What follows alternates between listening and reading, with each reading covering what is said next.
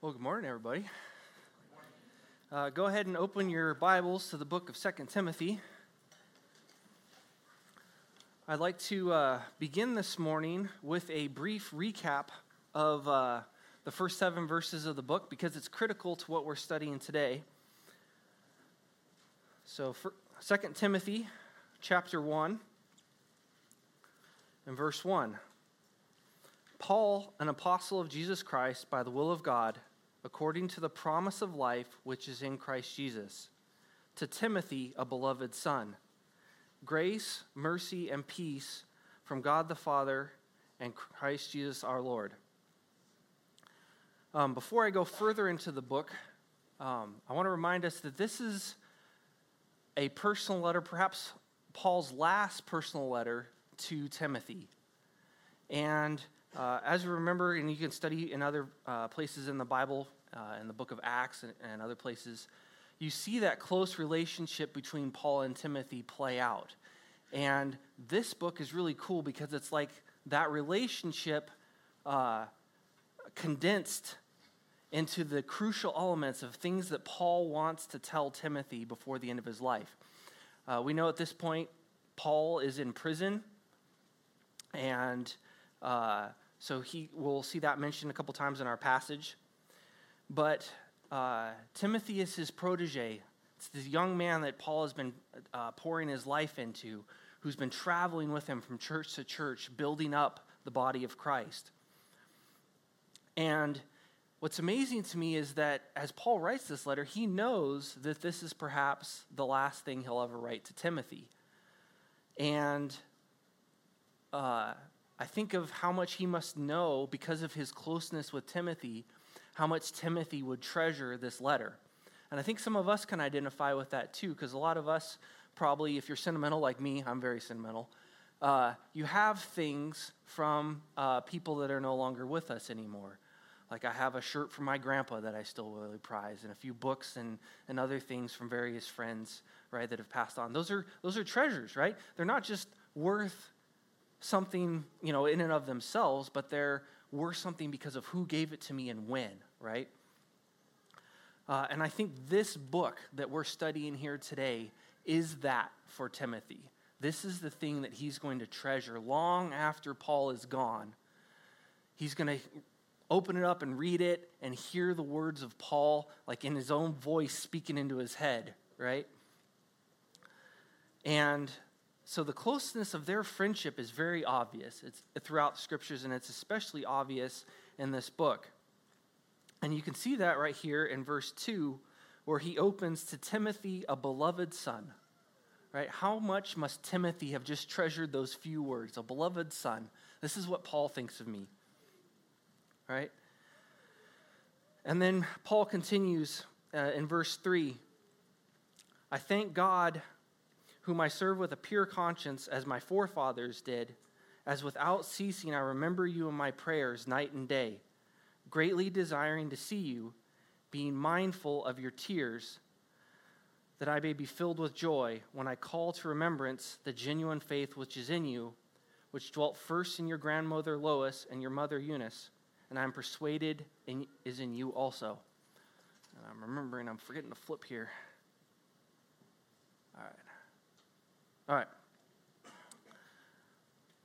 So look at in these verses how close uh, and familiar Paul and Timothy are, right? Paul says, Look, I know your mom, I know your grandma, right? It imp- implies that they spent time together, not just the two of them, but as a family together.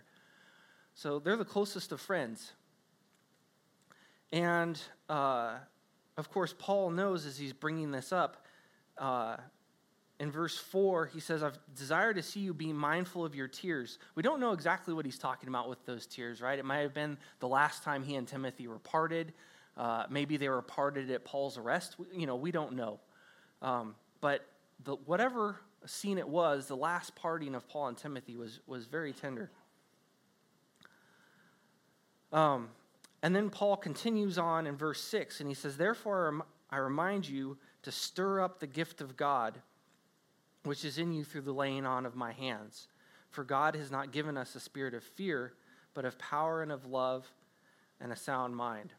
And here again, we can see again how well uh, Paul knows Timothy. He knows that Timothy struggles with fear. Um, we talked about last week, uh, Sung preached about how Paul is saying, Timothy, you, uh, what I just read there, uh, stir up the gift of God at the beginning of verse 6. In some translation, it says, fan into flame that gift of God. Right? In other words, he's saying, build it up. Don't, you know, don't hide your light under a basket, as it were. Build it up. Stir up your gift that God is calling you to, to use for his kingdom and his glory.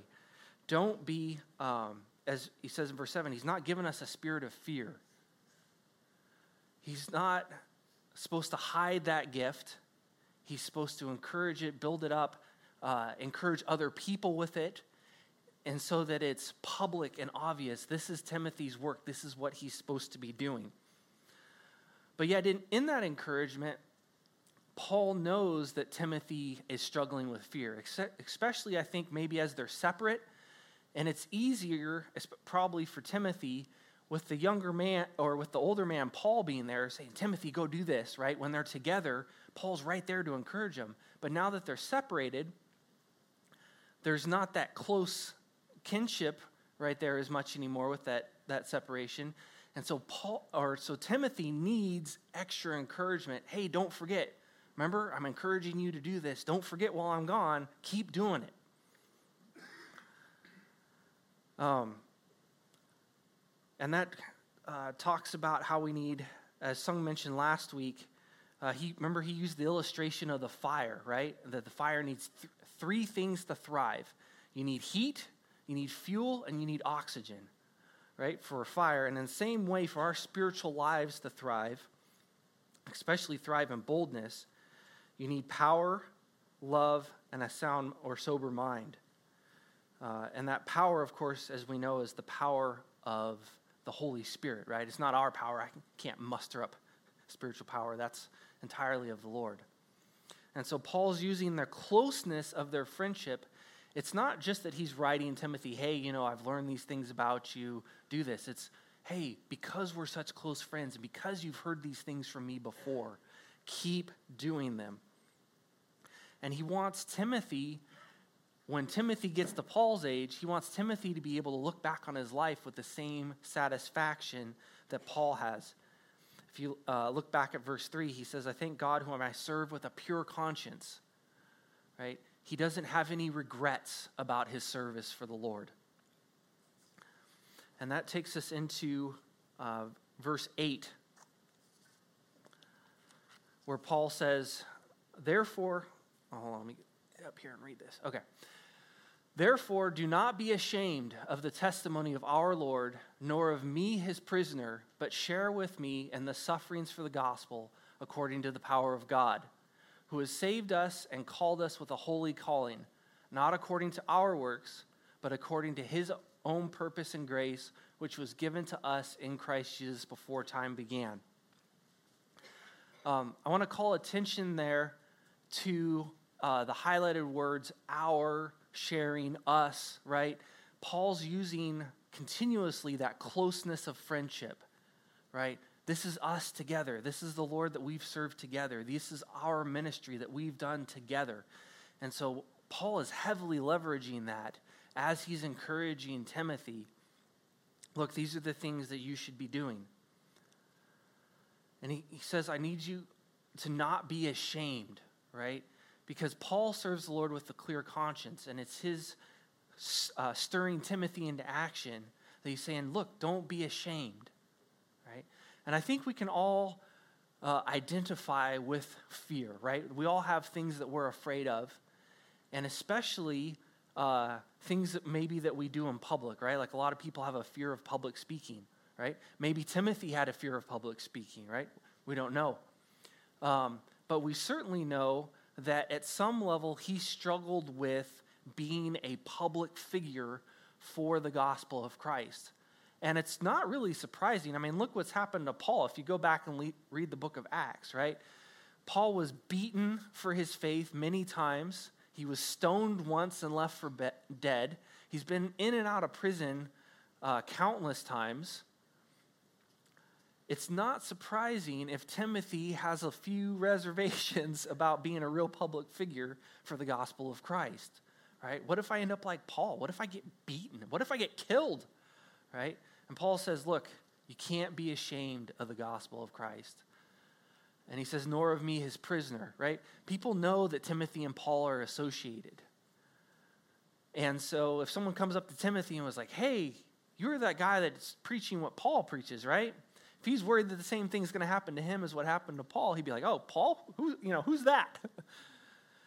but uh, he can't be ashamed of Paul either because it's the same gospel that they're standing for. It's, and he says, "So share with me in the sufferings for the gospel according to the power of God." Uh, as I was reading through this, I kind of just glossed over this term, and I was like, "There's so much in this verse here." And so, actually, I kind of have a, a little illustration about um, unpacking this that I wanted Nathaniel to help me out with. So, Nathaniel, you want to come up here? Help me up? So, a lot of times when we read these short little verses, sufferings for the gospel according to the power of God, we think, oh, that's just a you know short little phrase, right? Help me out, Nathaniel. Unpack this for me. Right? Thanks, bud. So, just like, just set this down over here. Thank you. So, just like we may miss things because they're short, right? This, this phrase, the sufferings of the gospel according to the power of God, is, has a lot packed in there, a lot more than initially meets the eye. Um, the sufferings for the gospel, it's not just a one time thing, right? He's not just saying, you know, you may at some point in your life face a little bit of heat or a little bit of harsh treatment for the gospel, right? In this, in the situation that Timothy's in, he may experience, like Paul did, a lifetime of persecution for the gospel. That's, that's kind of weighty. A lifetime of suffering for the gospel. Is, is Timothy ready for that? Is he ready to do that? But it's according to the power of God. That power of God is what we just talked about in verse 7, where it says, For God has not given us a spirit of fear, but of power. Notice that's the first thing that's mentioned the power of God. It's not our own power or our own physical strength or firmness or resolution of mind, right? We don't just have to set our mind to it and we overcome, right? This is relying on the power of God and His Holy Spirit that is within us as believers. Um, and there's, no, there's nothing that can overcome that. Sure, we can give in to fear, but there's nothing that can defeat the power of God. And so Timothy has to remember look, he has the power of God in him. He has love, both love from God, love from Paul, and love of the people in the church around him, and love for all those people as well that will encourage him and build him up. And uh, he's, he's sober minded. Paul's not sugarcoating this, right? It's not, it's no, you know, this is going to be a cakewalk. He's saying it's going to be hard. You're going to have to suffer for the gospel. But you have these things, you have a right mindset about it. So you need to do this. So, how is Timothy, if he's being called by Paul, not going to be ashamed? Right? Well, we started talking about this already. In that he needs to take a stand and share in the suffering for the gospel. There's only one regret that we're going to have when we stand before the Lord, and that's of the things that we didn't do for him. We're never going to regret the things that we did do for him. And so Paul's encouraging Timothy and saying, "Look, you need to take a stand. Because if you don't, you're going to re- it's going to be your re- regret at the end of your life. So if you're not going to be ashamed, you have to take a stand. And that may include suffering. It may be hard, but you won't regret going through that hardship. Um, he also needs to recognize that he's called by God's purpose. And um, that actually gets into uh, verse 9. Let me flip back to verse 9 there for a minute but according to his own purpose and grace, which was given to us in Christ Jesus before time began, but has now been revealed by the, appealing, uh, the appearing of our Savior Jesus Christ, who has abolished death and brought life and immortality to light through the gospel, to which I was appointed a preacher, an apostle, and teacher of the Gentiles. Right? This calling that Paul is talking about here is that calling to live for the gospel, to build up the church of God. Um, as we're about to learn in the book of uh, 2 Timothy, he's supposed to be um, appointing elders and building up the church from within. Um, and there's many other things that he's called to do uh, in this book that Paul's saying, look, Timothy, these are the things that you're uh, supposed to do. Don't forget to do them because this is the calling that God has for you. And you can't neglect it. So if you're not going to be ashamed, you have to follow that calling that God has for you. And as it says uh, in these verses, um, this calling for Timothy is of his own purpose and grace, and it's our own. Uh, if we t- look at the top of verse 9 there, called us with a holy calling, right? It's set apart. It's not we're mixed in with the world and we're doing these things. It's no, we're, we're set apart. It's holy, it's set apart to God. This is uh, not something that we can just mingle in with our other activities. We need to be set apart for that calling. And of course, it's not according to our works either, right?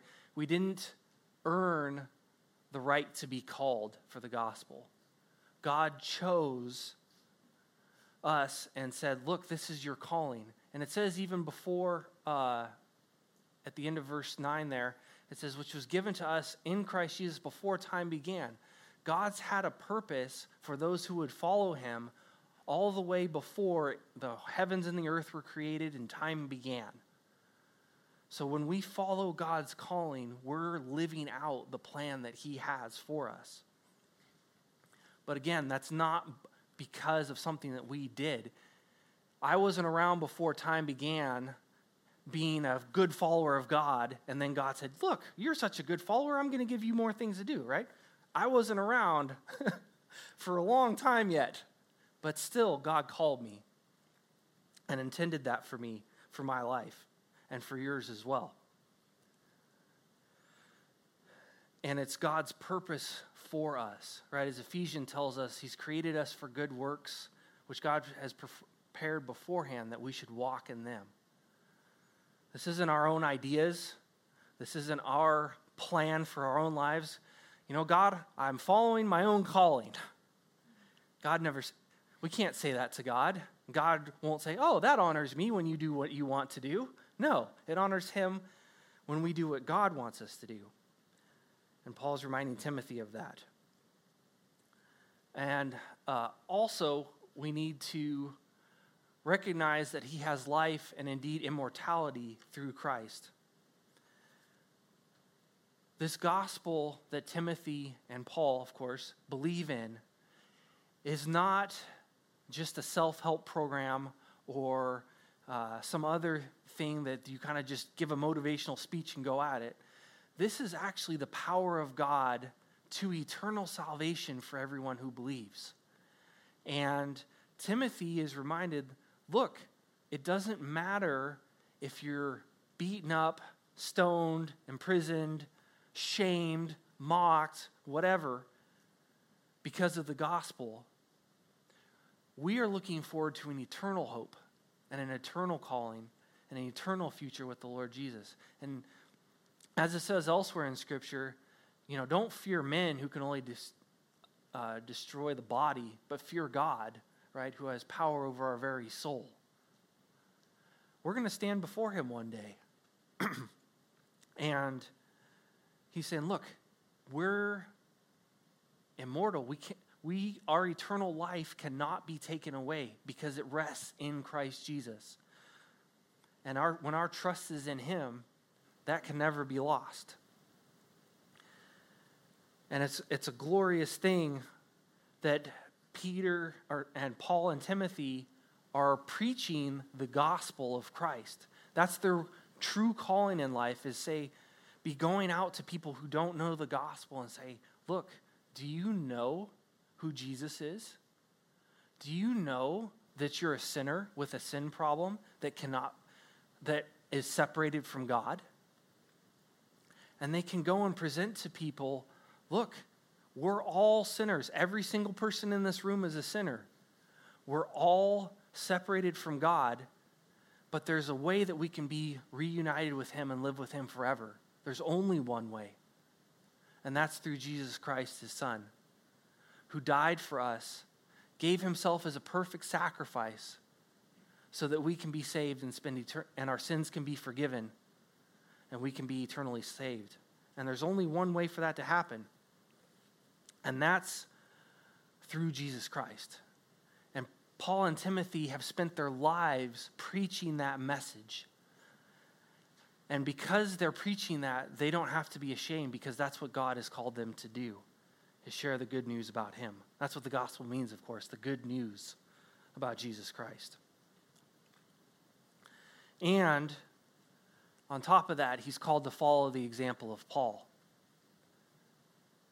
Paul's, as we just talked about, Paul spent his entire lifetime preaching the gospel. Except, obviously, there was a part before that where he didn't, right? That he's ashamed of. But after God saved him, he has non stopped preached the gospel for his entire life since then. And so he has that example of Paul. He's worked with Paul, he's traveled with Paul. If you look in the book of Acts, you see Timothy going with Paul on his uh, missionary journeys, right? Church to church, preaching there, seeing people saved, building up the church, organizing the structure that it needs to have, uh, teaching the people the doctrine that they're going to need to combat the lies that are out in the world and seeing that church built up and then they move to the next one and do and start the process over. And then they revisit churches to encourage them and see if they're starting to struggle with anything and that's the example that timothy has lived with paul through through years of work together and so paul's holding himself up as an example saying timothy you've been with me all these years you've seen what we've done You've seen the way the Lord has blessed. Keep doing those things. Don't forget.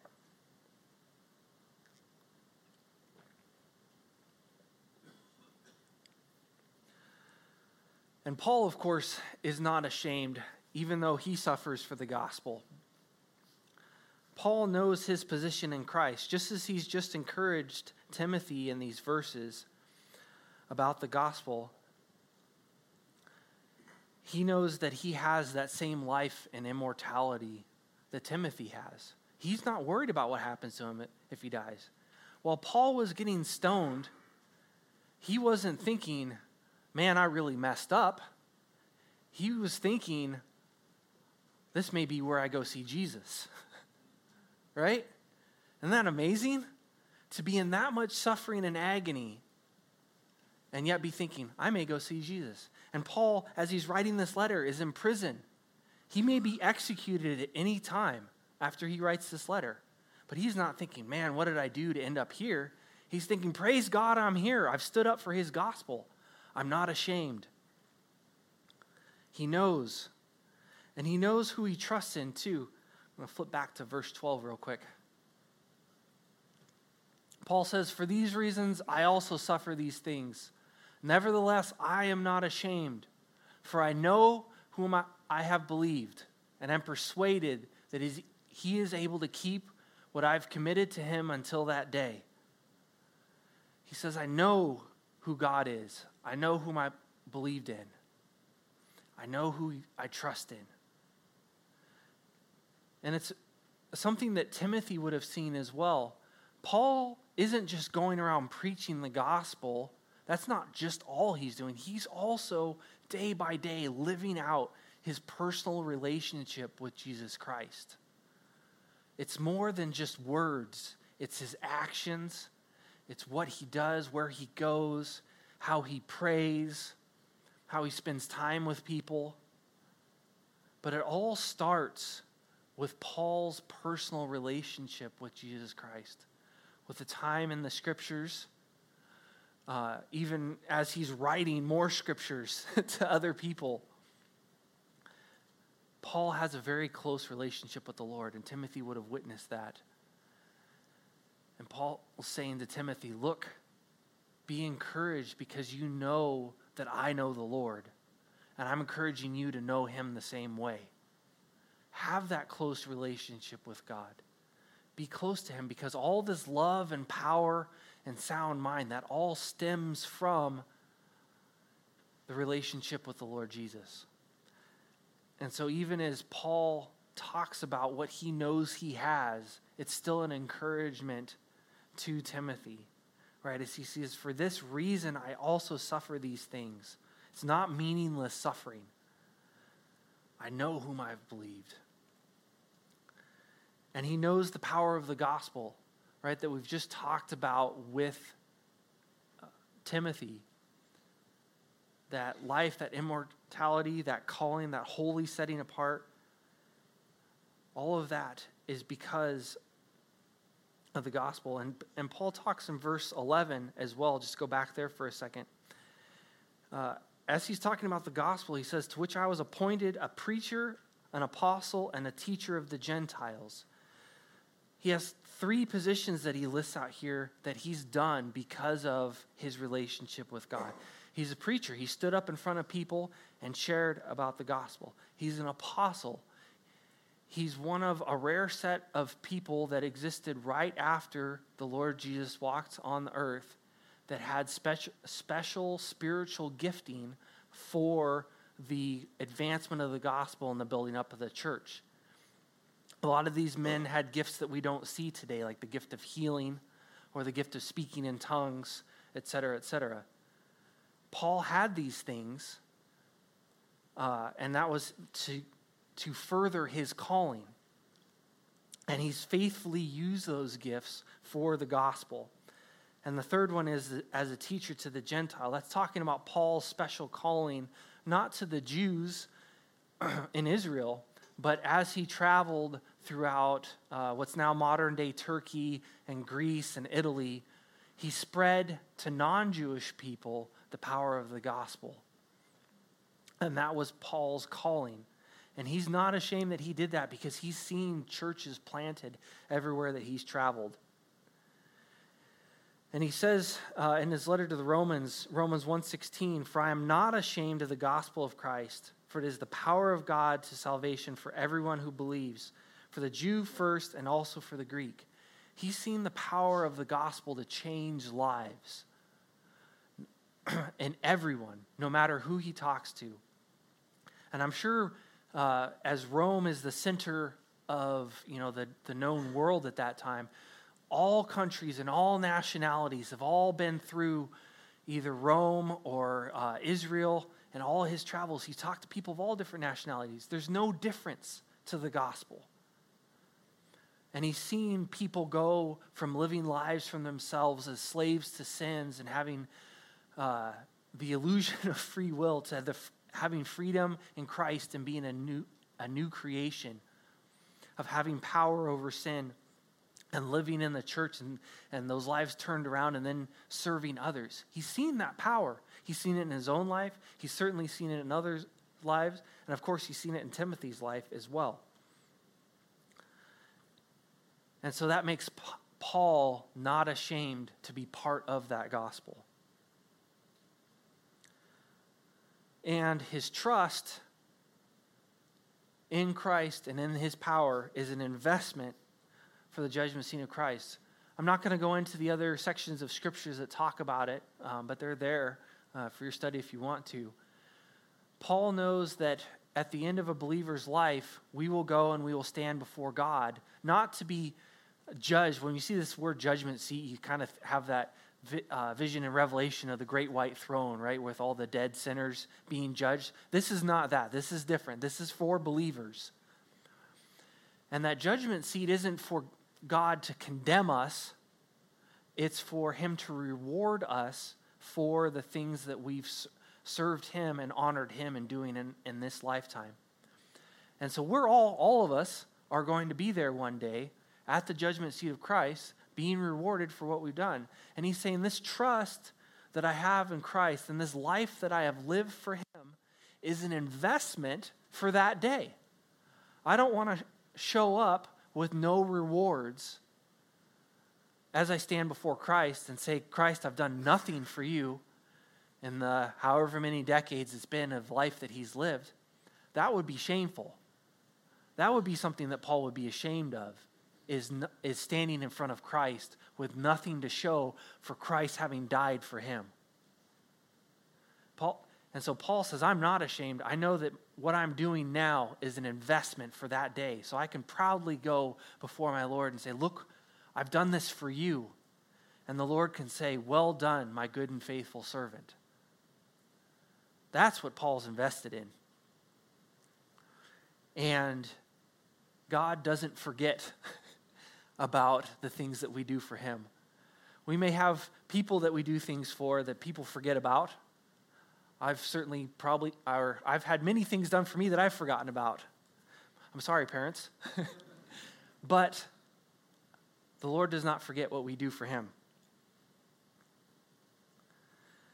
And because of this coming reward, Paul said he's ready to suffer now, even after all he's already suffered for the gospel. He's still ready to suffer more because he knows that it's worth it. And I can't think of anybody for any reason having suffered something hurtful or harmful done to them signing up and say, Yes, you know, I don't care, do more of that to me. Right? We want to avoid suffering, it's in our very nature. We don't want to hurt. But Paul says, Look, Whatever it takes, if it honors God, I'll go through it. And indeed, he's been through an immense amount already. So, we've talked about Paul and Timothy and the example that they've set. What about for us? Are we willing to take up that same challenge? Paul's not just writing this letter to Timothy, after all. God recorded this for all time as part of the scriptures for us to learn and benefit from. So, how are we going to take up that challenge? Are we going to be ashamed of the gospel of Christ? Well, there's a few key, th- key things that we need to stand on if we're not going to be ashamed when we stand before the Lord. First thing is, is we need to know our position in Christ. We need to, first off, we need to know that we're saved. If you're here this morning and you're not sure that you're saved, please talk to somebody that you know can point you in the right direction and explain to you how to be saved. Because the gospel and our salvation is of eternal significance and critical. Because without Christ, without a personal relationship with Him, we're never going to make it to the judgment seat of Christ to be rewarded. We're going to go to the other judgment, that great white throne. And if you're there, that's the last thing you're going to see because after that, it's eternal darkness and the lake of fire forever. And I don't want the last thing that I see to be that great white throne. And I know it won't be. But if you're not sure, please, please talk to someone and get that straightened out. The Lord doesn't want anyone to be there at the great white throne. There would be nothing that would bring the Lord more joy than for you not to be at the great white throne judgment. But we have to make that choice.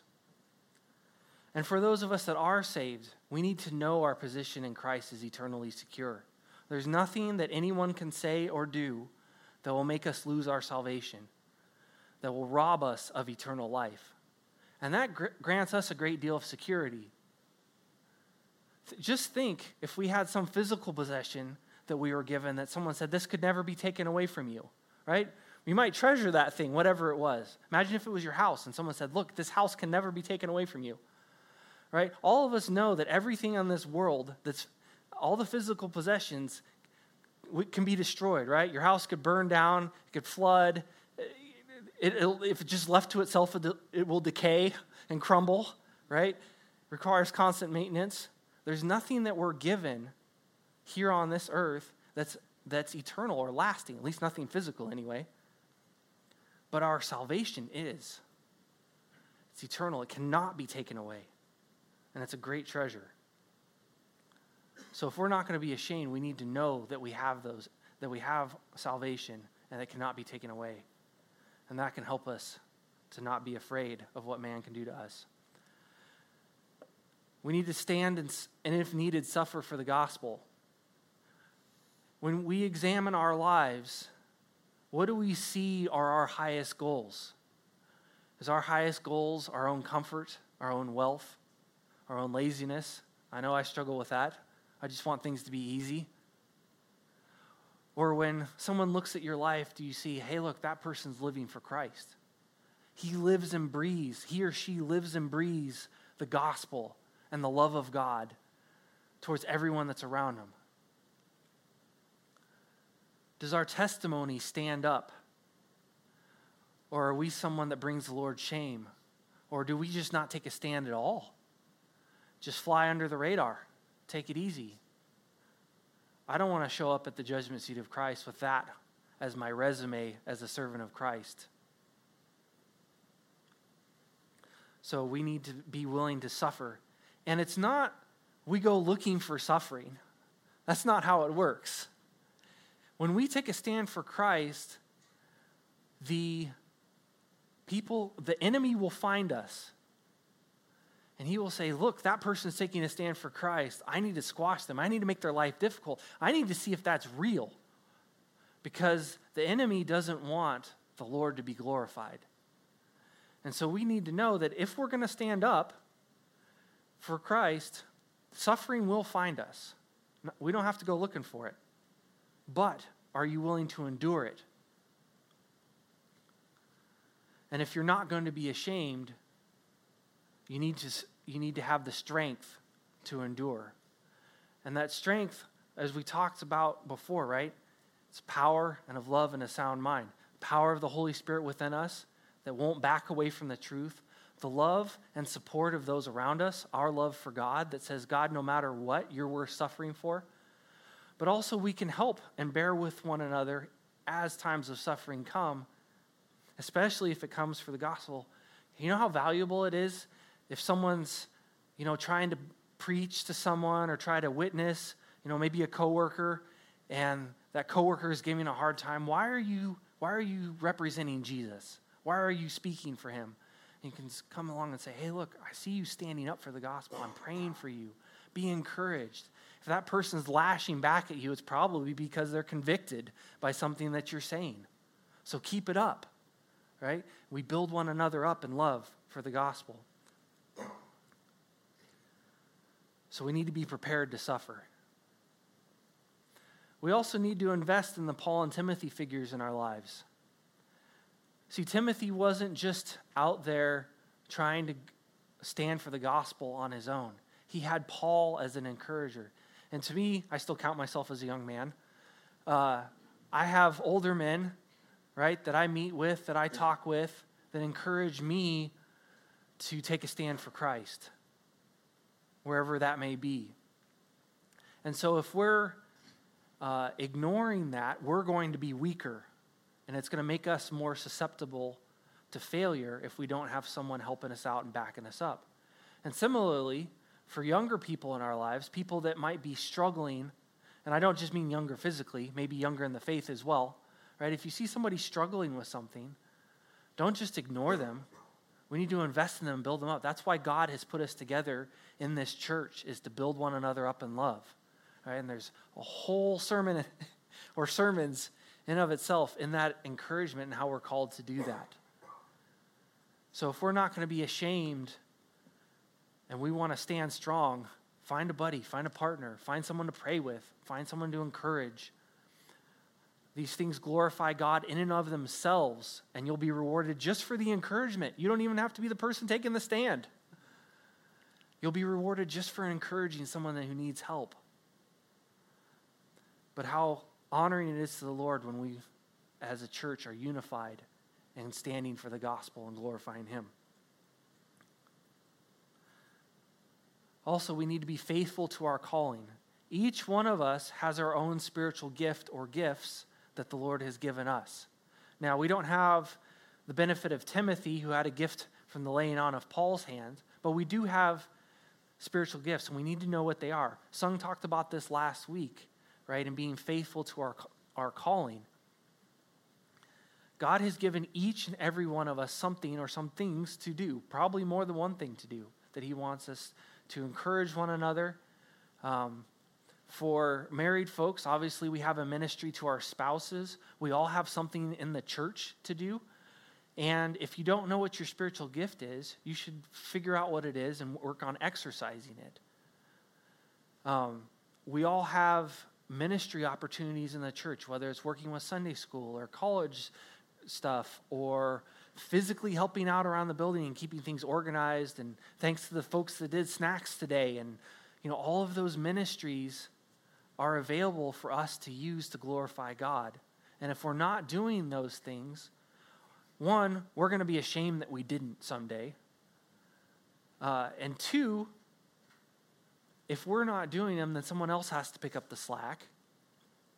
And then maybe they don't get to use their gift as much as they might be able to because they're having to cover what you need to be doing. And third is, is it builds up the whole body. Our spiritual gifts are not given to make us proud or to feel good about what we can do, right? They're God's power in us, not our own power. And so they glorify God and they build up his church together. And so when I exercise maybe my gift of hospitality towards other people within the body, right? We've had such great times hanging out together even in the middle of the song time when we have like that 30 seconds, right, to encourage one another, it's so nice to just turn around, see a smiling face, shake a hand. It's encouraging, right? It builds up the whole body. And I don't think anybody would think in those 30 seconds of just sitting down with their arms crossed, right, not interacting with anyone, right? Because you would be robbed of the joy of greeting your friends. And our spiritual gifts are exactly the same way, except for much greater than that. That's just a tiny picture. And so, whatever our calling is, we need to know what it is, when we need to be doing it and faithfully. And if you don't know what your calling is, go find something and start doing it. And if you demonstrate a willingness to serve the Lord, God will direct you into what He wants you to be doing. But you can't just sit around saying, I don't know what my calling is, so I'm not going to do anything. It's not what God has called us to do. So, our challenge to us is can we endure unashamed through troubled times? We're going to get much more into this book and see uh, detractors, people that were against Paul and Timothy, uh, outside influences, even influences within the church that were making life difficult for Paul and Timothy to serve the Lord. But those troubled times did not deter them from following the Lord. And the same should be true of us. No matter what the political situation is, no matter what the situation is of kids being taught stuff at school, whatever it is, right? Pressures in the workplace. It's, it's troubled times today, and it, it's not any, I don't think any more or less since, uh, since Paul and Timothy. It's, it's just a struggle to stand for the gospel. This whole world system is against us. So, are we going to stand faithful to the Lord? Or are we going to be ashamed of the gospel of Christ? I hope we stand for him. Let's pray. Lord Jesus, thank you for the example of Paul and Timothy that you've given us. Lord, it's only by your love that we are saved at all, and it's only by your love and your power that we can stand at all. So, Lord, I pray as we go out into this week that we be thinking through, Lord, what do you want me to do? I don't want to be ashamed when I stand before you because I know that one day I will. I know that to the core of my being. I will stand before you one day. Lord, help us to be faithful to your call, to be your faithful servants, to encourage one another, build one another up in love, to lay aside any encumbrance of sin which may be tangling us up, and run with endurance the race that is set before us. Lord, looking unto you, the author and finisher of our faith. Lord, we want to honor and glorify you this week. Help us to do that and help us to build one another up in love. We pray this, Lord Jesus, in your name. Amen.